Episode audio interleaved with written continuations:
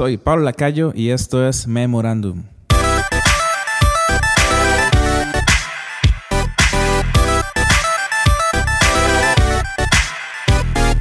Hola, este es el cuarto episodio de Memorandum y hoy tengo invitado a David Bustamante. Mae, muchísimas gracias por estar acá, mae. Un placer estar aquí con vos compartiendo. Hoy tenemos, bueno, hoy estoy, estamos en una cafetería para hacerlo aún más, más natural, así que si escuchan algo alrededor es que estamos tomando café. Los meseros, los camiones, Los meseros, todo se va a escuchar acá, pero bueno, la idea es que sea bien natural. Y la primera pregunta que tengo es, ¿quién es David Bustamante? Pues, ¿qué puedes decir? ¿Qué, qué, qué sos? Eh, ¿Qué haces? ¿Qué hago? ¿Qué me dedico? Y así. Exactamente. Bueno, eh,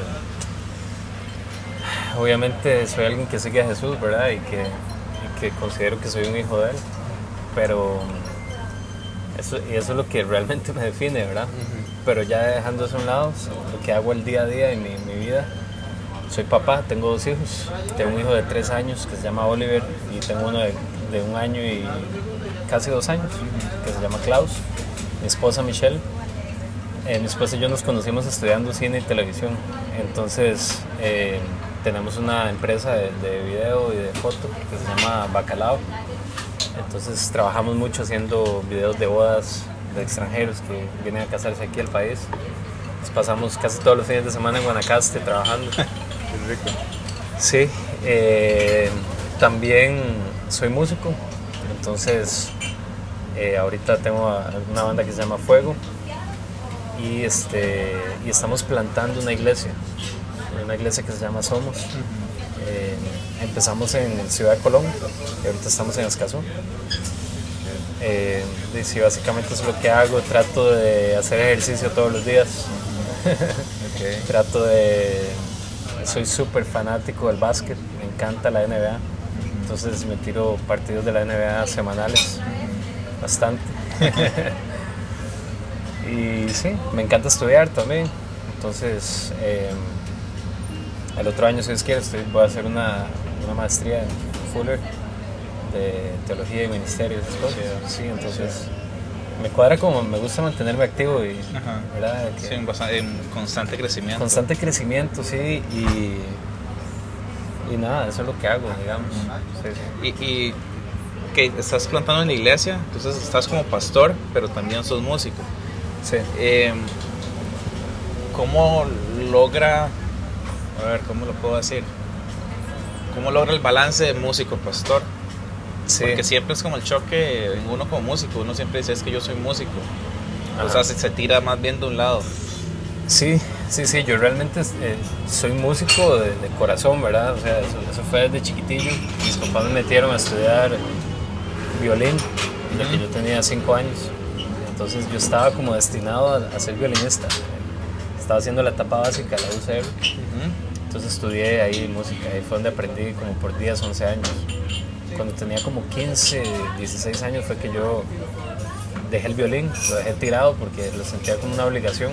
Empecé a agarrar la guitarra y en esos tiempos lo que escuchaba era como puro grunge. Yo tengo un hermano mayor, Ajá. entonces me influencié demasiado por él. Pearl Jam, Green Day, todo eso es lo que yo escuchaba. Entonces empecé a tocar así, y así fue como empecé en la iglesia también. Este, entonces, sí me considero músico, respondiendo a la pregunta. Entonces, pero al mismo tiempo trabajé en una iglesia en la Viña Escazú como por unos 12 años, tiempo completo ahí encargado de la adoración, como pastor de adoración. Entonces me di cuenta que en todo ese lapso de los 12 años esos, eh, hice música obviamente y escribí canciones y tenía que tocar, etcétera, pero un porcentaje muy grande de mi tiempo era pastorear gente, era estar cerca de la gente, escuchándolos, orando por ellos, aconsejándolos, eh, escuchando más que nada, Sí, ¿verdad? sí, sí. Este, de vez en cuando enseñar también. Entonces como que se desarrolló en mí un, un corazón de pastor, digamos, ¿verdad? Y entonces no lo veo como, como algo como muy ajeno, digamos, porque si realmente pastoreo a las personas, estoy haciendo lo mismo que hacía antes, ¿verdad? Nada más que ahora oficialmente como el pastor, digamos, general de una iglesia. Sí ha sido como, se me, me tengo que estirar en la parte de enseñar, ¿verdad? Como enseñar más seguido y todo eso, pero no me complico, no me complico la vida. Porque si le meto mucha cosa, mucha estructura, mucho como yo creo que es ser pastor, digamos, se me un mundo, la verdad. Y no, no quiero hacerlo, quiero ir paso a paso. ¿Cómo fue que, que, empezaste entonces a tocar en la iglesia? Ok, bueno, lo, que pasó es que yo tenía, ya tenía como unos 16, 17 cuando empecé a tocar en una iglesia. Mis papás iban a una iglesia como tradicional, eh, grande aquí en Costa Rica, ¿verdad? Y entonces a mí nunca me pareció como interesante tocar ahí ni nada. No sé, me parecía como que no iba conmigo las cosas de adoración y eso. Era raro, era muy raro. Eh, pero iba ahí, yo ponía una cara en la iglesia y ponía otra cara fuera de la iglesia. Era, yo tenía una doble vida completamente. Entonces, no me había encontrado con Jesús personalmente.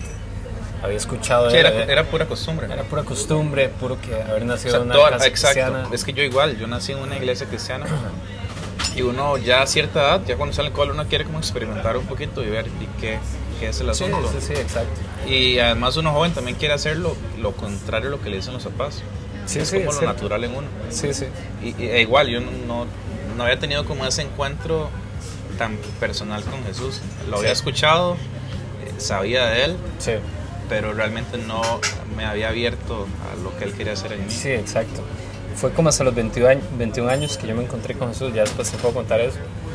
Pero había un show de talentos en esa iglesia. Ajá. De esos como de colegio, ¿verdad? Sí, sí, sí.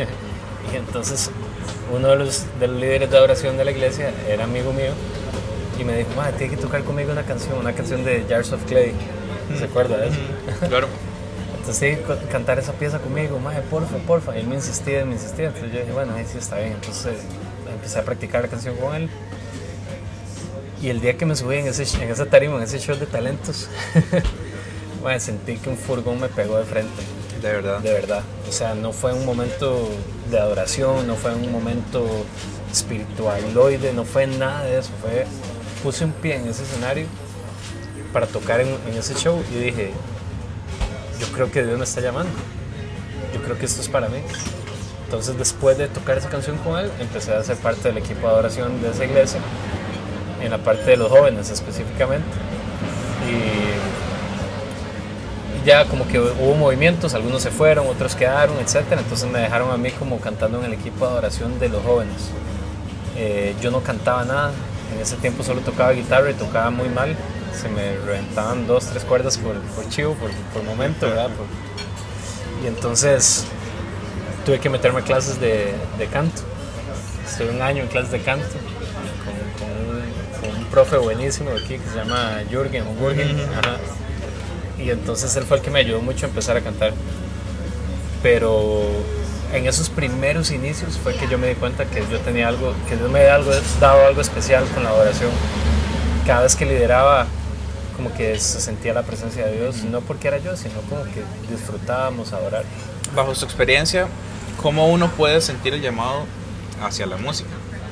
Porque fijo, hay gente que dice, eh, yo siento como un llamado fuerte, pero no sé o sea, bajo su experiencia, ¿cómo, ¿cómo puede hacer ese llamado?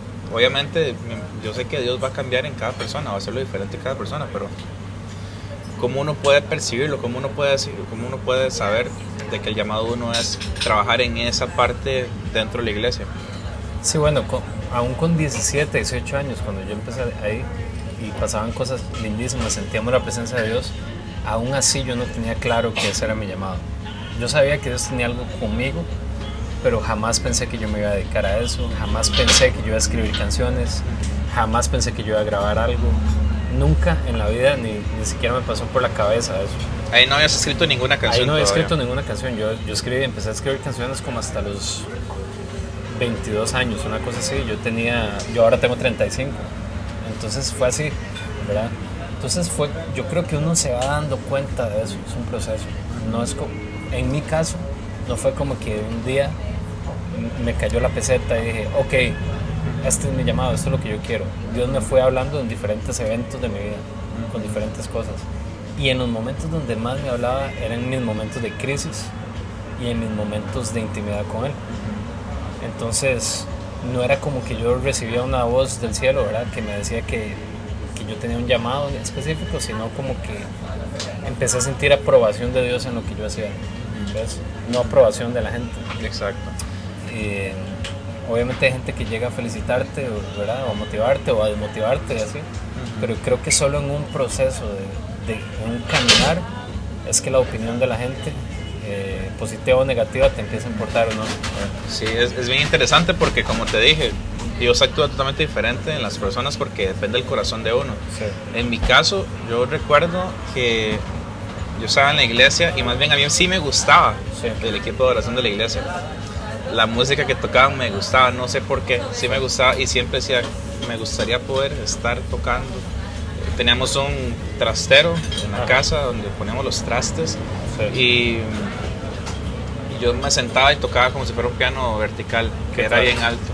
Entonces desde ahí como que habían, siempre he pensado que, que los sueños de uno en realidad no son sueños de uno, sino que son sueños que Dios depositó en uno y que eso es el propósito que Dios tiene en uno. Vea, se lo voy a poner así. a- Yo, como te dije, nunca había grabado, ni pensaba grabar, ni escribir, ni ese ha sido mi sueño. Hasta el día de hoy tampoco ha sido mi sueño. Pero fue un día, mi primera experiencia con liderar la adoración, además de ese grupo de jóvenes, era que mi mamá tenía un grupo de señoras de más de 50 años todos los lunes en esa iglesia a Ajá. las 8 de la mañana. Entonces yo durante un año entero lideré la adoración en ese grupo de, de viejitas. Ujú. Ese fue mi primer campo de, de entrenamiento por un año entero. Y en uno de esos lunes eh, llegamos mi mamá y yo temprano a abrir la iglesia y a, y a poner el sonido y esas cosas. Y en eso llegaron unos extranjeros. Yo no sabía si eran, si eran europeos o gringos, no sabía qué eran. Eran, eran cuatro personas, dos señores, dos señoras. Y esa iglesia es en San José. Y ellos estaban buscando el aeropuerto. Ajá. No tenían equipaje, no tenían nada, bultos, no tenían nada. Y llegaron a buscar el aeropuerto. Entonces eh, yo les dije, bueno, no, aquí no les- en ese tiempo no había teléfonos inteligentes, ni siquiera. ¿verdad? Entonces era imposible darle la dirección. Sí, yo les sí, dije, sí, montes en un taxi y dígales que lo lleven, ¿verdad? y entonces en esa conversación me dijeron, ¿esto es una iglesia? Yo sí. Y me dicen, ¿podemos entrar? Entraron y me dijeron, ¿puedo orar por vos? ¿Verdad? Entonces nos agarramos de la mano esas cuatro personas, mi mamá y yo. Y en media oración uno de los señores dijo, eh, siento que, que- Dios quiere decirte algo. Y es que Él te promete que en todas tus grabaciones, mientras estés en el estudio de grabación, va a haber una visitación de ángeles. Me dijo eso. Porque Dios va a usar tus canciones para que muchas personas lleguen a los pies de Él y muchas personas puedan adorar.